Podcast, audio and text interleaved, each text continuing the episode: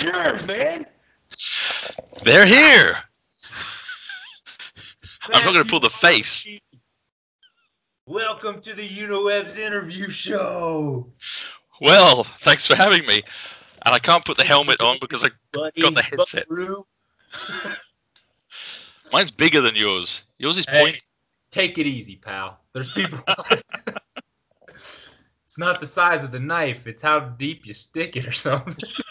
Yeah, yeah, yeah. I think we should probably uh, yeah, stop stop right there. yeah, we're good. I'm gonna put my I'm gonna put my helmet away as well. okay, perfect. Matthew Harffy, thank you so much for joining me on the Uniwebs interview show. My name is Matthew Whiteside. Great first name, by the way. Yeah, it's a good one. Thanks for playing along. How you doing, man? I'm doing very well. Thanks for having me. Absolutely, my pleasure. So what's going on? Where are you? Uh, where are you located? So I'm in um, Wiltshire in England, in the United Kingdom, um, which is part of uh, Wiltshire is part of what would have been uh, in the books I'm writing. It would have been Wessex. So it's West- the the West Saxons is where Okay. I come from. So that name was changed throughout history from Wessex. That's right. Yeah, so Wiltshire is a shire within within what would have been Wessex, but Wessex doesn't really exist anymore as an entity. But in the books So a write, shire is like what I imagine in The Hobbit, and that is it like very hilly and green. Well, yeah, I mean, uh, yes, yes, it is actually sort of uh, not huge hills, but yeah, sort of rolling green hills and and trees and woodland and stuff. Yeah, it's nice. I can I can show you out the window. Look, you can see a view out of my window. Look, here we go. Absolutely. Yeah, I don't know if it's going to pick up on that. Wait a minute, see if I can carry you over here. I don't know if it's going to. We're on the move. Oh Can you wow! see? Can you, you see that in the distance, some sort of green and Yes, I see grass. You have grass in England. we have, we have grass. It's incredible. so yeah, it's sort of you know, it's very green. I used to I lived in Spain for a while, and um, for a long time actually. I lived in Spain, and it was um, arid in the in the summer and very brown. And um, when I came back to the UK, I'd always be amazed about how green everything was. it's incredible, right? It's nice though when you have so much green around you. It's like life. Yeah, except it just means it's raining all the time. That's the only downside. So you're north. You're north uh, England. No, southern. So it's um, southwest of England. Okay. Did you get snow? We recently? did. Um, we did last week. Yeah, we had um, last Friday. The kids couldn't go to school because it was snowing. So yeah, and it was like a yeah a lot of snow, like a foot of snow or something, which for here is a lot I of thought- snow. It's not. I talked to another guy, um, John Bolton. Out, he lives in the same area, I suppose. Uh, a writer, another writer. He he was like, yeah, you got snowed in basically. Yeah. Is that is that normal weather No. for? No, last year we had a couple of days like that as well. So it's maybe because of climate change or whatever things. You know, we used to get. The climate's So- not changing, bro. yeah, right. Okay. Let's not go there. Let's not go there. But anyway, it, yeah, we- we're seeing uh, strange weather patterns. So, Okay. I know it hasn't snowed here yet. We were really hoping for it. I'm in Atlanta, Georgia, but oh Okay. well. Um, so Matthew Harffy is the author of is it seven historical fiction books? Uh, yes, there's a novella and, and six novels so far. Yeah. Wow, that's amazing. So how long you've been writing? How long have you been writing this series? So the first one, which um, because I'm prepared a little bit, I've got here. I can actually show you. Look, the first one is the Serpent Sword, Ooh, and um, the Serpent Sword. I started writing that back in 2001, um, and then I wrote it for a couple of years on and off, part time. You know, I was working full time, had kids and stuff, and Yeah. um, so life was very busy. I didn't get a huge amount done uh, for those uh, in those first couple of years, and then I kind of put it aside, gave up on it um, until years later.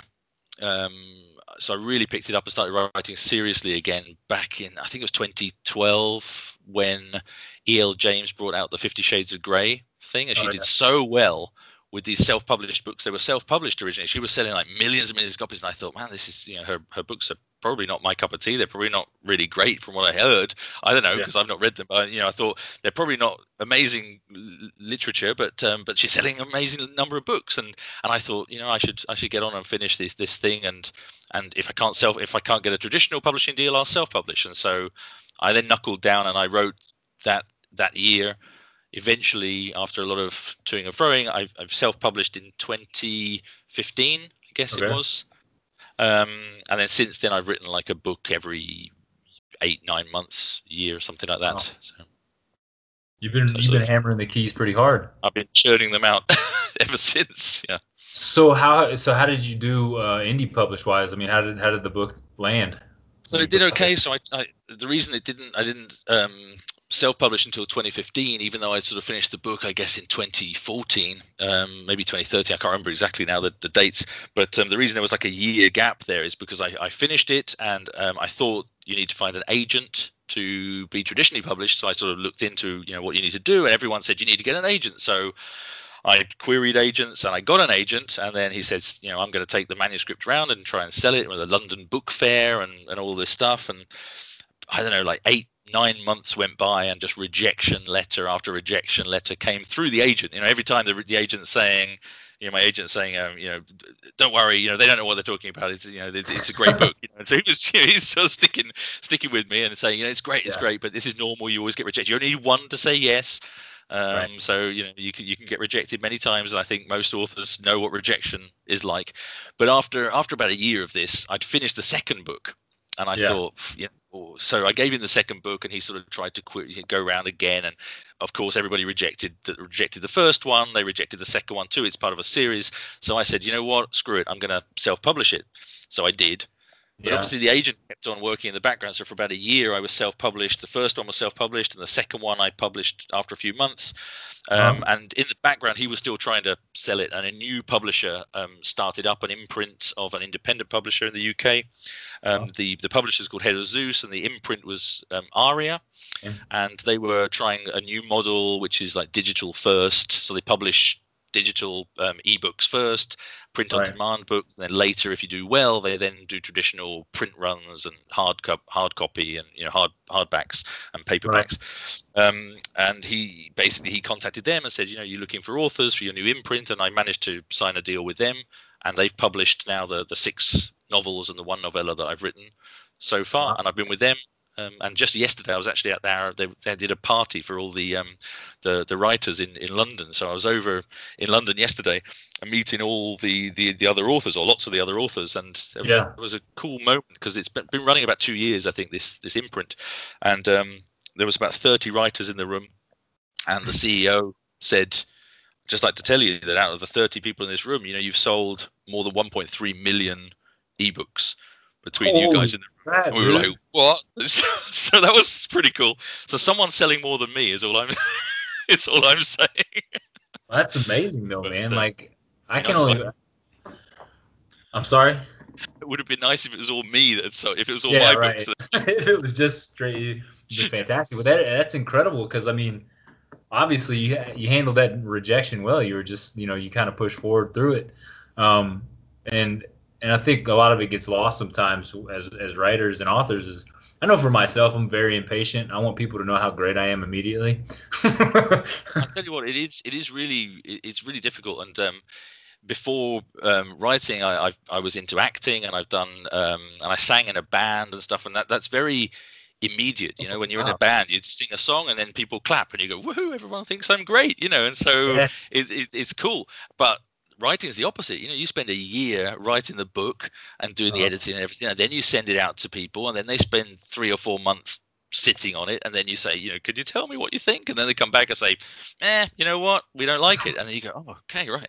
And so you, you go through this process, and it's it's painful, but Yeah. The, the the plus side is that when they do say yes, you know, you they publish the book, and and then you know then people see it, and then you start you know finding out that people do like it. But I think the, you said about dealing with rejection, and I just say I think that um, the thing to to do is just if you- if you you write something that you want to read and you read it and you think this is what I want to tell. This is the this is the story I want to tell. I'm happy with this. This is the voice I want to have you just got to stick with that and just go with it don't try and you know do anything else just do what you want to do and eventually hopefully somebody will agree with you Yeah, and that's so profound too, right? Because as writers, um, we, we're looking for our voice because I feel like there's enough people in the world, you know, over 7 billion people in the world. There's enough people in the world that we're going to connect our voice with other people. You know, I think in, in losing, and I, I know for a long portion of my life, I was looking for whatever voice fit whatever people liked.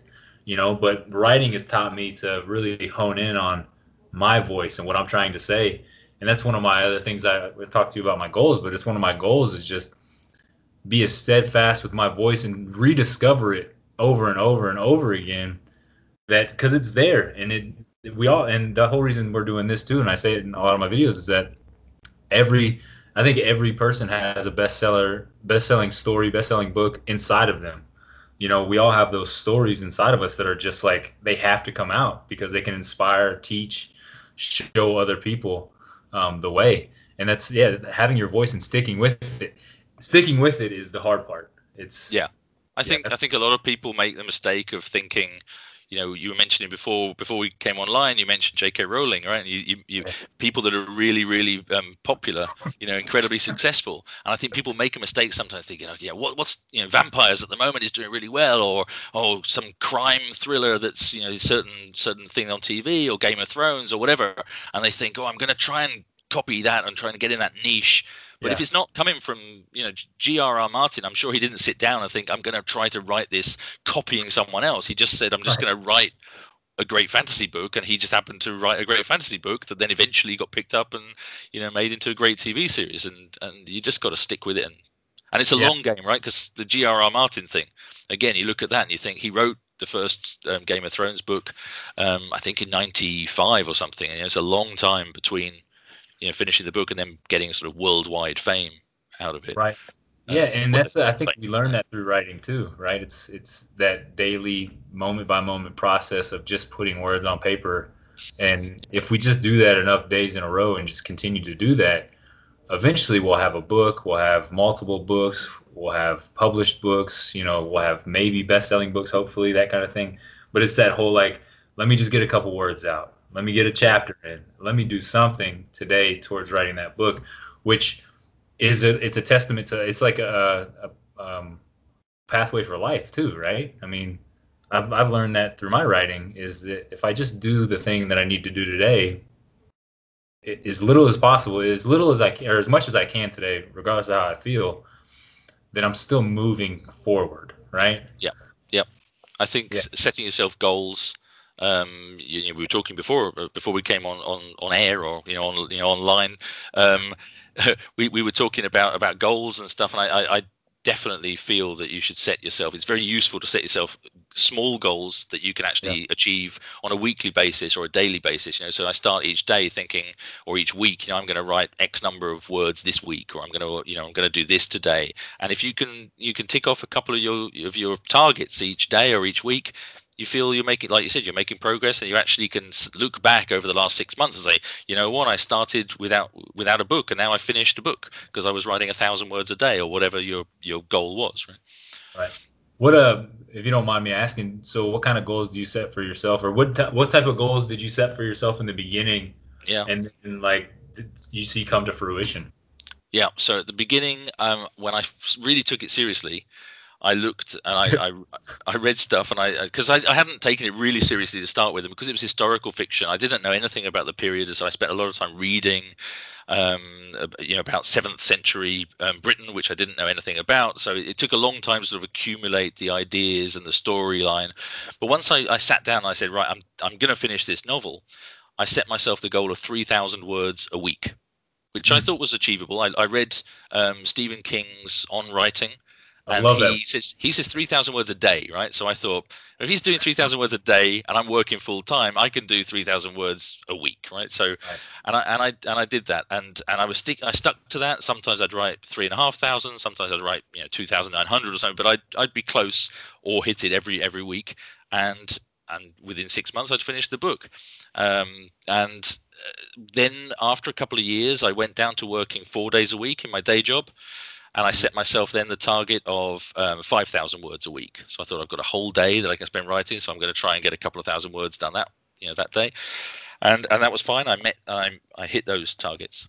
Then I yeah. went down to three days a week in my day job, and I still right. stuck with the 5,000 words a week, but I'd, I'd surpass it. Um, and just last the end of last year, I, I ditched the day job, and so now a full time writer. And I yes. said, I said, I, yes, but I said I can't I can't stick with the with the five thousand words a week because that felt like I was just being very lazy. So I said right. I'm going to try to do two thousand words a day, Monday to Friday. so 10,000 words a week.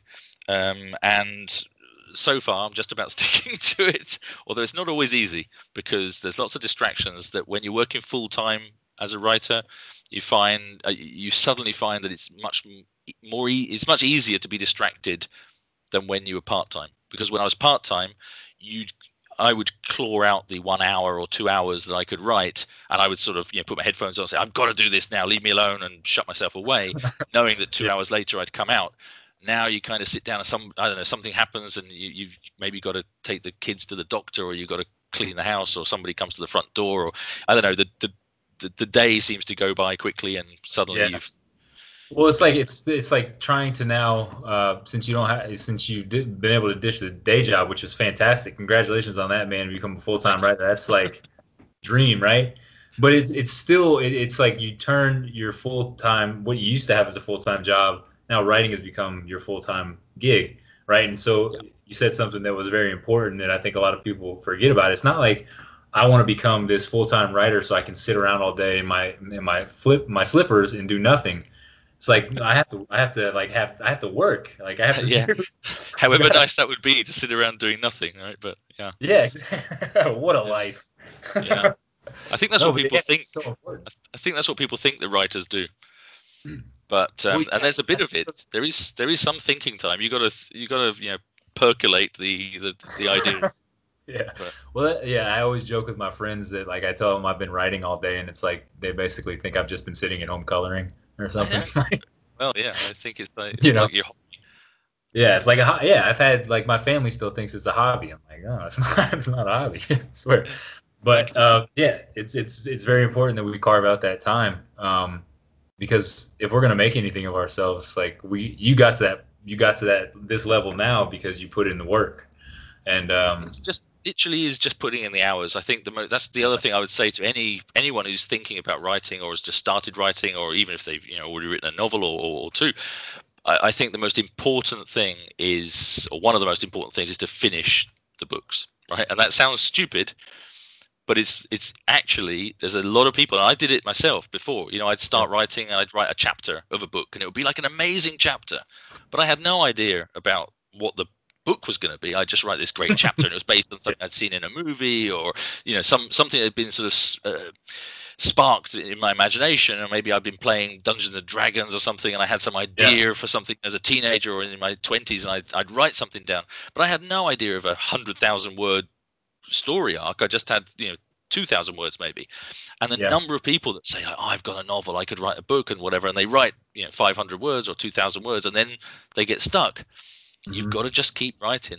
It doesn't have to be every day, but you've got to write regularly and you've got to keep on just banging out those words because they add up to, and then you've got to complete it. When you finished it, you can sell a finished book. You can't sell a, a half finished book.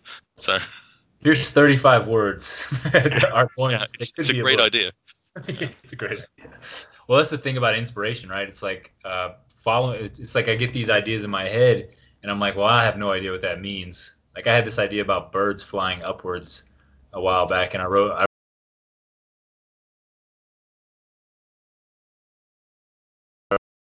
I was just like this weird, strange idea came to me, and I was just like, okay, I'm just gonna write it down and see what see what it comes from it. So I just wrote down like a paragraph, and then the thought left me completely. It wasn't until the next day that the inspiration took hold, and it was like, wait a second. And I wrote a whole like 2,000 word blog post about getting into flow um, about finding inspiration, right? And it's it's not a, it's not necessarily like inspiration is like the idea of an idea, and it's like our job to just go after it and take it to the nth degree, see how far we can take that idea, because there's a story in that inspiration, right? And that's like our job as writers. And that's I think that's why we love it so much, right? Because we can find those morsels of information that people are just like, "What the hell are you talking about? like, where, where did this come from?" You know? I think that's yeah. the fun of it. It's the magic of writing. Funnily enough, yeah, inspiration never seems to really strike unless you're sitting down in front of the computer. I mean, you, you, you can have inspiration. You can have inspiration. You're walking the dog or doing something yeah. else, but you've actually got to sit down and, and, and write the words, right? But um, we, yeah, it's in the doing of the thing, right? It's not. It's, yeah, it's always in the doing of the thing. I like to say, um, I know about kung fu, but I don't know how to do kung fu. Like, yes. The only difference is the practice, right? If I practice like I would know Yeah. how to do it. You spent hundreds Yeah, of hours like- doing it. Yeah. Yeah, exactly. Well, that's really cool. I, um, so let's talk about your uh, books. I want you to sum up all seven books in 35 words. No, I'm just kidding.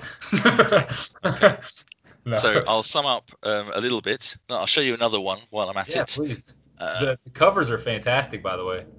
Oh, thanks. So um, the this is the the second book, which is the Cross and the Curse, and the guy that appears on the front, it was his helmet and um, sword that appears on the on the first one.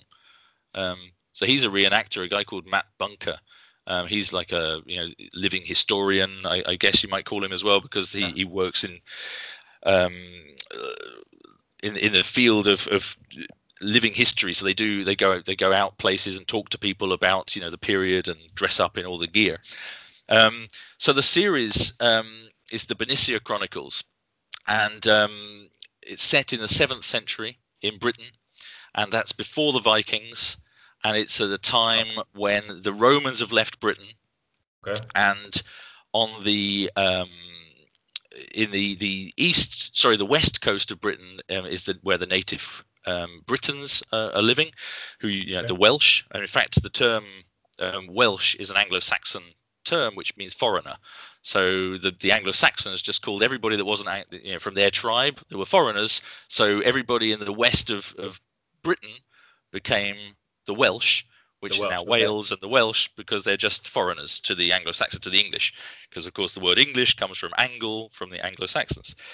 So basically they're invading um, slowly but surely from the east. So it's very similar, I think, to the conquering of the United States, where you have the the, the, the British coming in and the, the Uh-huh. Europeans from the east coast and the Native Americans getting pushed through to the to the west.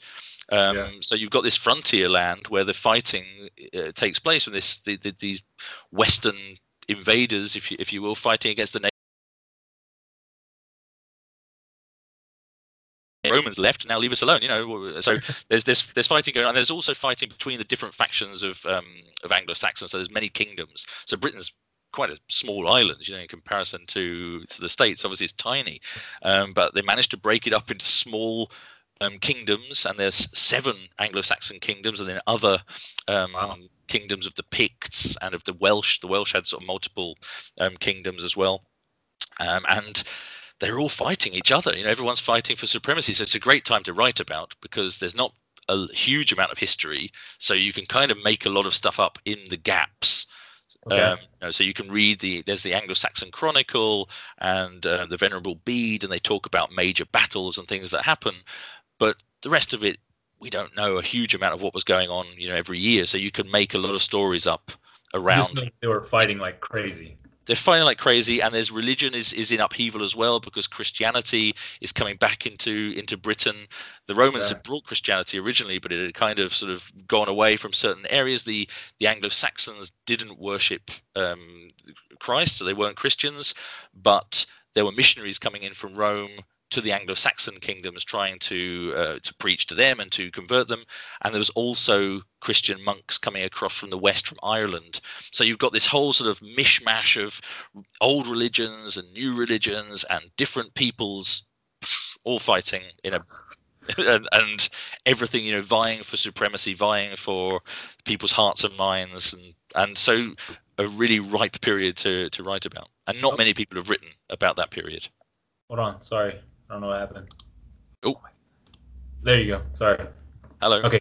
Came back. My bad. Here. So, so yeah, so not many people have written about that period. Most people that write about the so-called Dark Ages tend to write um, about the Vikings, so a bit later. So you've got King Alfred, and we have a. It's like a after the English have settled Britain, so after the Anglo-Saxons have settled down for a couple of hundred years. Then there's another wave of invasions, which is then from the Vikings. So that's Danes and um, and Norwegians and Swedish and people. Um, and and that's written about a lot more um, in fiction and in TV. You know, series like the Vikings Yeah. series on Amazon. It's much more popular. Um, the Last Kingdom, Bernard Cornwell, as well. Um, so so yeah, so that's a, a more popular period to write about. But there's just as much violence and action and fun and excitement Well, that's in the that's what I was gonna ask. So, what is it about? Uh, what was it about this time period that made you decide, hey, I'm gonna write a series about it? Or it got you so interested? I mean, what inspired you to do this? Well, that's a good question. And um, what happened was, I for three years as a kid, I'd lived in Northumberland, which is um, I think I might be able to show you one of the maps in here, and you, you can maybe get an idea. I don't know if it will come out very well. I don't know if people will be able to see. But um, this is a map on the front. Oh, let's see if I can get it there.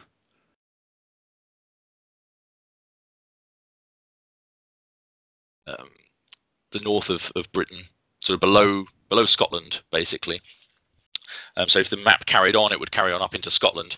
So this area, this area here is is now Northum Northumberland, but at the time, and so I lived so I lived up here as a kid um, for a few years, and I really I always remembered the the place. You know, it's a really it's very um, uh, cliffy. Um, Uh, coastline and there's old ruined castles and there's it, it's got a real feel of wilderness about it. There's like natural national parks that are sort of open yeah. expanses of, of hills and, and forests and things. And it always sort of stuck in my mind.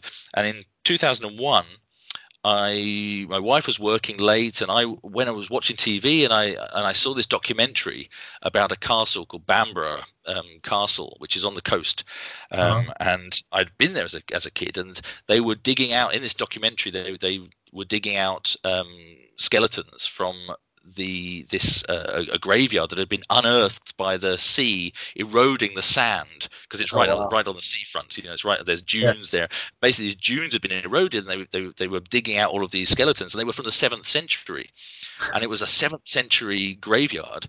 And in this program, it talked about how Bamburgh, this castle on this rock on the edge of the of the edge of the sea. Um, was the seat of power of the kings of a kingdom called Bernicia which okay. I didn't even know existed. I'd never heard of before. But Bernicia was the northern part of the well, the northeast of, of England, really, up into the south of Scotland by modern standards. Uh-huh. Um, and it was so the northern part of, of Northumberland. That it was an incredibly important kingdom at the time, and for the next couple of hundred years, it was the center of where you know monasteries were, and um, so lots of learning, and they wrote lots of you know lots of the books that we've got, Gospels, the Lindisfarne Gospels, wow. and um, uh, stuff comes from there. And um, so I just I just was interested. So I knew the place, and I always loved the area, and then I suddenly found out there was this interesting history that I knew nothing about. And I thought most people don't know anything about this, so right, I'm gonna I'm going to start writing. And literally, I finished watching this um, this program on TV, and I thought I'm going to start. I'm going to write this. This I'm going to write a book. And I went upstairs. I'd never written really anything apart from a few, you know, a few thousand words before. And I sat down and I just wrote the opening chapter, the opening scene of uh-huh. the Serpent Sword, which is the first book, um, and of this guy arriving by by ship on the beach below the craggy rock, rocky fortress of, of Bamburgh Castle and going up the steps to the castle and and that was it. And I started like that wow. and then I didn't finish it for 15 years but I 14 years or something but but yeah that was um, that was how it started. That's so cool man. It sounds like that that that time period's like an untapped gold mine of because uh, it sounds like a very influential time. Like you said a lot of learning was going on a lot of religious stuff a lot of yeah. Yeah. Um it took you 15 years to get get back to the to get back yeah. to the book which is you know, fine. Quite. probably took about yeah probably about yeah about 10 12 years something in total i reckon yeah let me, let me ask how many times did you have to edit that first scene that you wrote was it was it pretty edited well i mean did you need a lot of work on it or was it pretty good yeah that first book i edited a lot i did a lot of self-editing i kept on going back through my day job i was a technical writer and so uh-huh. we did um so i did editing as my day job as well and so I gave it to lots of different people to read and got comments and I changed it and I you know I kept on tweaking and changing it and eventually in the end there's actually um, the the last thing I wrote on that book was the prologue that I stuck at the beginning. So I suddenly had I changed the ending of the book right at the end when I was I'd finished basically I'd finished writing it and um, I decided that I had to change the end to make it a better ending. And so, and then I, then it, this sparked bits of imagination. I thought, oh, you know what? To tie in with the ending, I could have a prologue that kind of sets up the foreshadowing of what's going to happen. And suddenly, the last thing I wrote became the very first thing in the book. So that wow. scene that I wrote back in 2001 is still there, edited, but it's still there. But it's the yeah. first chapter, but there's a prologue before it that I wrote afterwards. To help tie up the end, basically. Sorry to, to help tie up the end. Yeah, to, yeah, to, yeah. to sort of set the scene and, and to be more. To, I realised that the first the first chapter I'd written wasn't um, it, it, had no action so it was just a guy arriving on a beach and going up a you know talking to some people and, you know, and it's the kind of thing that when you're writing it you're thinking wow this is interesting because you're learning you're thinking wow this fortress what does the fortress look like that but then you think with a reader they don't want to read they want on the first page they want something to happen right at the first page yeah so the first page now starts off the very first line is um is let's see if I can just I can just tell you the first line is the man stood in the shadows preparing for murder yeah. So that's the first line now, which is a bit more gripping than that's he so walked awesome. down the ship and walked up a, a hill, you know. that's so fantastic. I did the exact same thing for my book. Um, I went, I finished the entire book, and then I went back and read the beginning, and I was like, ah, this is like, I want to, you know, I've read, I've read all these books about like the psychology of gripping people and like trying to, you know, hook people in, and so I wrote like a two-page, just like the universe is going to explode kind of kind of a beginning. That's I mean you have to do it though, and I think it it, add, it adds to it, right?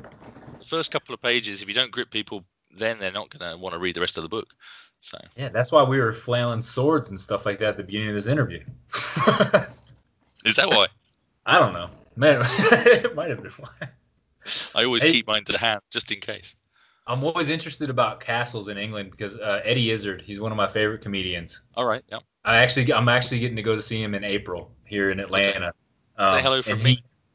He, you know, do you uh, have you seen him live or? No. You know, you know, you know I'm talking about, right? You don't know? I know of him. I know of him. Yeah, okay. I know of him. Yeah. He's he's hilarious, man. But he talked about in one of his bits about how everybody like there's castles, so many castles in England. They're basically just handing them out to people. I mean, they're like just giving away keys. Like, you want a castle? You want a castle? He's got a, a great bit about um, cake, cake or death during the whole period of when they were like, you know, killing people or during Christianity and like beheading people. But anyway, the whole reason I was, I don't know, it's really funny. But the whole reason I was asking is because are there really like, I've never been out that way. Are there really like just castles on every block?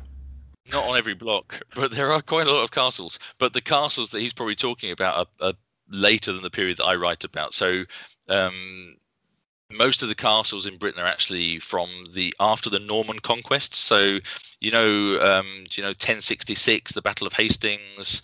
Yeah. Uh, the Normans invaded. Um, so it's all. So the Normans are really basically Vikings that had settled in Normandy um, and end up being French, and then so they they then um, came and conquered um, England, and um, and from that point on, they actually started building all these um, stone castles to oh. cement their power in the in, in what was an Anglo-Saxon country.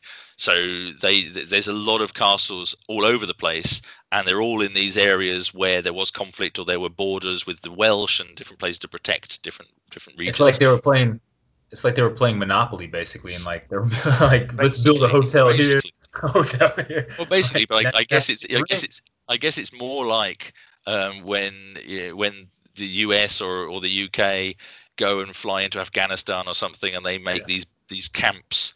Now they make like temporary camps that then get sort of struck and disappear. But I mean, in those days they they built stone camps, and that was it. And then they had their base, and they would go out and sort of conquer the area around and I can't imagine how long that would take to build a camp like that. like, yeah, all those stones and like they must have had aliens. I think I, well, I think they started. So if you that period, I think they actually started in wood. So they'd build them in wood, and then they then they reinforced them over time.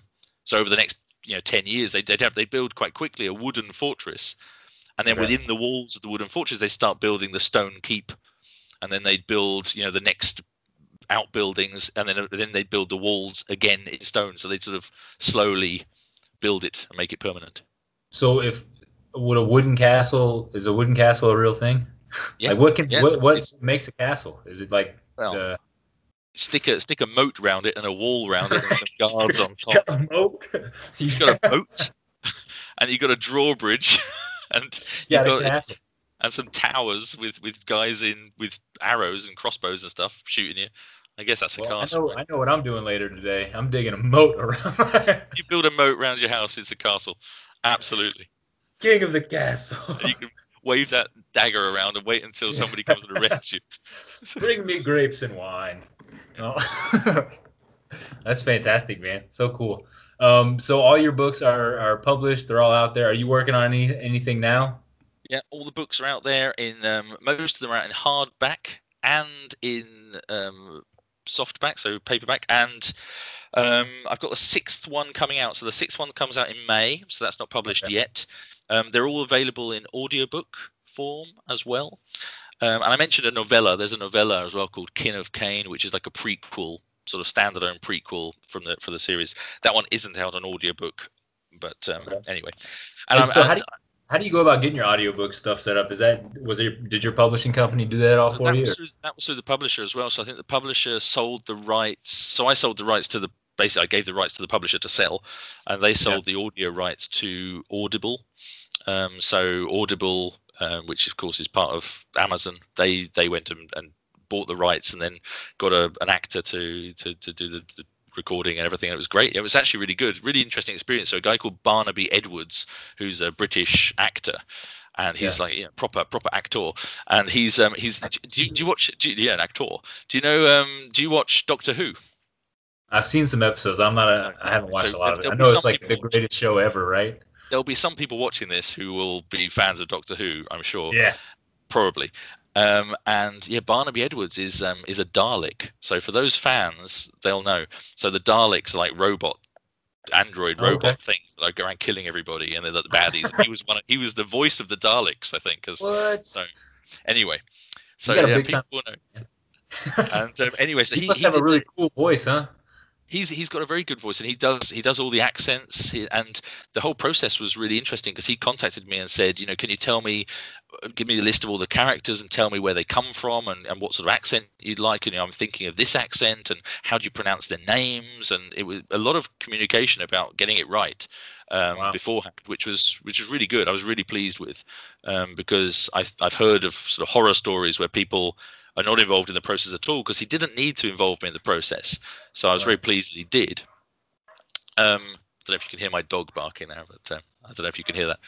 Okay. But um, so he was, uh, but he was really great. So he involved me in the process, and he did a great job. Um, and yeah, I've heard. So I was going to say I've heard horror stories before of, um, of of people listening to the audiobook of their of their books when they've been done, and and just think, oh my god, you know, you pronounce the names wrong, or you've got you know the, the accents are wrong, or whatever, you know, and, and so I'm, you, I'm a big fan of audiobooks for sure, and I've listened to some, and I'm just like, oh, I feel bad for the the author because it's just like, what, man, like, and I'm sure the actor is a fantastic actor, and they do it, you know, but it's just yeah. like the pairing. Sometimes it doesn't the, quite click, right? Sometimes yeah, just don't quite get genre and the voice or whatever it is just doesn't click. So that's that's good that you uh you found a good one. I've actually been doing my own recordings of my books.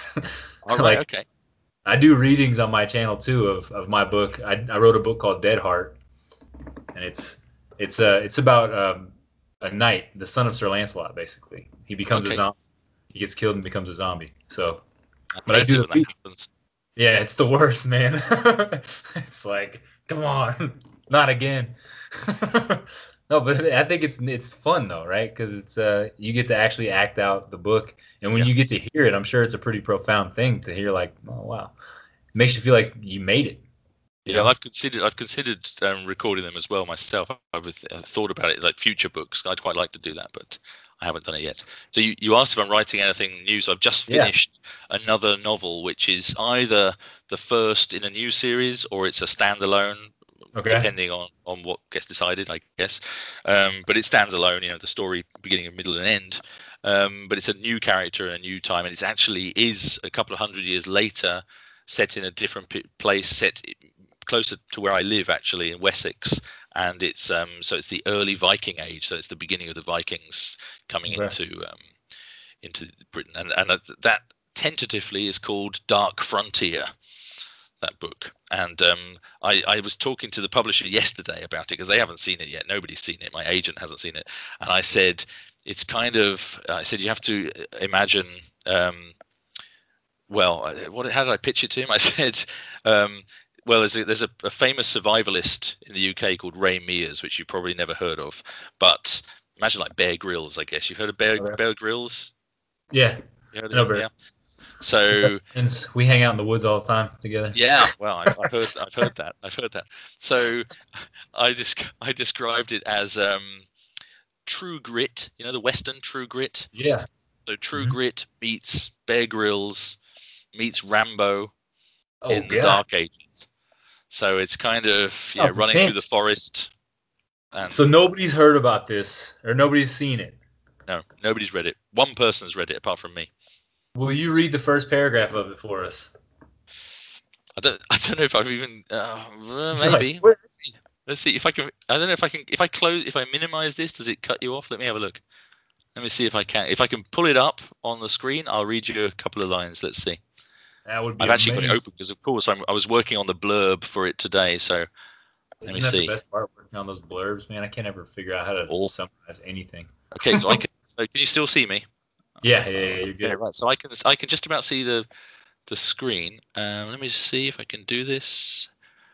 Right. Let's see then. Okay, this is an exclusive for you. The first- Exclusive of Yeah. Matthew Harffy's soon-to-be novel, Dark Frontier. Dark Frontier. Okay, so this is it. This is before anyone's seen it. Oh, man. Okay, you ready? Yeah, we're ready. It had been a good morning until Dunstan found the corpse. When he left the hut, there had been nothing to suggest the grisly secret that was hiding in the clearing deep within the forest. The weather was fine. A misty haze lingered in the folds of the land and along the winding course of the river Frama. There was a crisp bite to the air, but Dunstan knew from the experience of many years that the mist would burn off as the sun climbed into the summer sky. Sparrows scattered, bursting forth from the bracken as Odin, Dunstan's rangy merle hound, sped off into the undergrowth. To see the dog run always lifted Dunstan's spirits. The dog was close to seven years old, but seemed to think it was still a pup. Such was its vigor and energy. There you go. Wow. There you go. Dude, that was awesome, man. Heard it here first. The first line too, corpse. There's a corpse in there. Corpse in the first line. You've you got to have like corpse. some. Yeah, it sounds like this guy's in some uh, spooky ass place. yeah, it, it gets worse. yeah, I can. I, I mean, you don't just go hanging out in those kind of places. Yeah, if you don't, yeah, I'd say, I, I, yeah, if my books aren't for the faint-hearted, so there's a lot. Is it uh, like gory or? There's quite a lot of fighting, and it's, it's, you know, it's, it's based in sort of, you know, real life, so it's not fantasy. There's no monsters and aliens and zombies and things like that. But um, people stand next to, you know, in front of each other with shields and swords and hack each other to death. You know, so Yeah. so you must you you're uh, really enjoyed writing this dog. Thank, thank God this is a Skype call. yeah, yeah. So you enjoy writing fighting scenes then, huh? Yes, I do actually. Yeah, I do. I think it's one of the the, the, the bits that's most fun. Although it Let me you becomes a lot of people difficult to find struggle with original. it. I'm- I'm one too. I'm one that kind of struggle because it feels like I have to include so much in the scene, and I, it almost becomes overwhelming. Like, how do I write all this stuff? What do you have like a method you go about to writing a fight scene? Not really. I just try to. I, I try to obviously try to visualize what's going on in in you know in my head. So in terms of positions of who's where and who you know, the, the physical nature of the scene is important. You know who's who's running Yeah. where and you know all that stuff. Um, but I think the most important thing for me is the fact that if you make sure that you're telling it, it's not so the physical stuff is important, but you're not just telling the physical action. So it's- there's a lot of you know sword swinging and blood splattering and you know that stuff.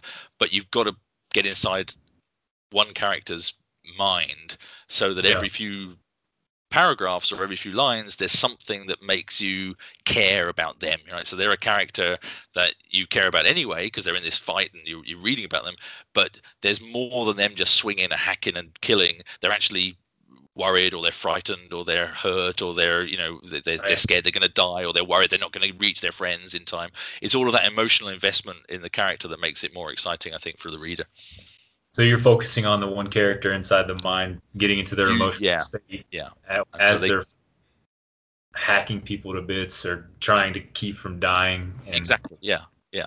And i think that's what that's what sort of makes people you know get into the scene right? It's a visceral thing because then suddenly you can put yourself in that person's place and think shit you know this is scary. Yeah yeah i mean because otherwise it's like for me trying to write write fighting scenes it's, it's it was it was something that was so difficult because i just wanted to throw like there's a million people fighting each other in this scene and yeah. how do i tell you that besides like you know there's a million people him highlighting each million yeah exactly yeah. like it becomes a difficult thing unless you're like inside the person's head and and they're just becoming overwhelmed by the immense amount of bodies flying at them or you know whatever it is Yeah. right and That's sometimes it does it, it does get tiring. I think one of the things Yeah. i've done in big battle scenes i've got a couple in in some of the books where there's big battles between you know two armies. Maybe in my books a big battle maybe like 500 people on each side or something but it's that's a you know it's a lot of people to be fighting with swords. And Yeah. and it gets you, know, you write in a lot of action. And what i do sometimes is i take a break from it and take you know end a chapter on a bit of a cliffhanger you know, maybe you don't know what's going to happen you know whether the guy survived or not and then take it somewhere completely different and then do the you know have a have a, a, a chapter of the women back home or or something so, so you do all your third person narration kind of yeah. so you'd Yeah. have multiple points of view but each chapter may be focused on one uh, one character and so yeah I'd take it out of the action and maybe have something else going on to give everyone a bit of a rest including me Yeah. as the writer but the, re- the you know the readers i think need a bit of a breather and then you can Yeah. throw it back into the action again and sort of you know pick up from there That's so important. I had I did that with uh, my first book too. Was like the third person because I was getting wore out, like from nonstop. Like this is happening. I was like, can they, they can they have a break? Like I felt bad for the characters. I was like, give them the cut them some slack, man. you know, so I had to change the narration. could never cut never cut them any slack just keep. so after after six books the main character is just so smashed up it's like man, it's like amazed that he's still alive somehow. Yeah, exactly That's awesome, man. Um, Matthew, I feel like I could talk to you about this stuff all day, man. This has been a fantastic uh, interview. Thank you so much for joining me. well thanks for Uh, having me and My pleasure, man. I do want to ask you because I ask everybody this, and I think it's a very crucial uh, part to our writing. Um, I want to know what your legacy is that you're looking to leave. Um, you know, we talked about voice, but what do you what do you want the world to know about Matthew Harffy? That's a that's a big one. I was talking recently to somebody about about about my my about legacy and leaving a legacy. Yeah, No, I guess I guess just some good stories, right? Yeah. apart from the obvious, apart from leaving, you know, a happy family, I've got kids, and all of that is my legacy as well, obviously. Uh, um, but I think when it comes to the writing, I just like people to to enjoy the books and, enjoy a good story. And if I can, you know, um, if I can make a living out of telling stories, then that's kind of like the dream come true. And if if if when I've gone, people are still reading the books, then how amazing would that be? that, I mean that's it, man. Right? You become immortal at that point. In some strange way. To Yeah. some yeah, some weird way, people still think. Of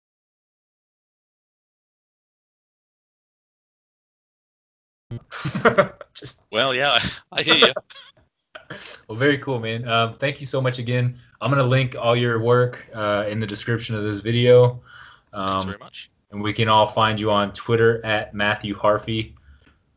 All right. Yeah. If, if anybody else wants to get in contact with you, I mean, do you have uh, like a Facebook page for your for your work and all that kind of stuff? Yeah. So if you search for Matthew Harffy author on Facebook, I've got a Facebook page, and Harffy is H A R F F Y.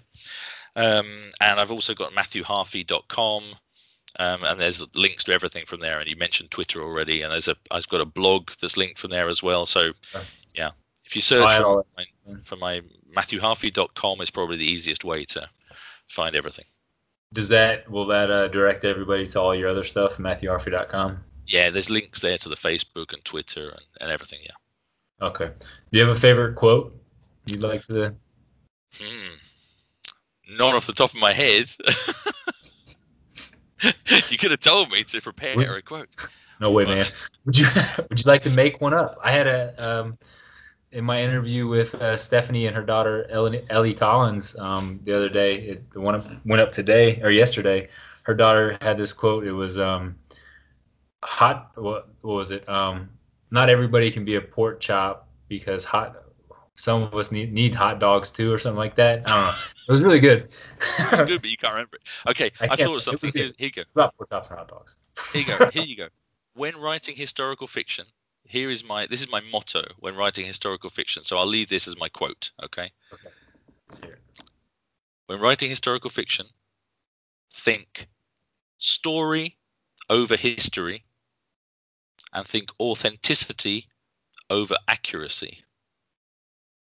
Which I'm saying basically the story is more important than the history, and it's more important to feel real than it is to be exactly perfectly accurate according to the historical events. I think the story is paramount. Very wise. That's Very it. wise. Thank you, Matthew, so much. We really Thanks, appreciate it. Um, you have a wonderful day. Thank you for joining the Uniwebs interview show where all people become one people. Thanks, Matt. We'll see you on the other side. I'll see you soon.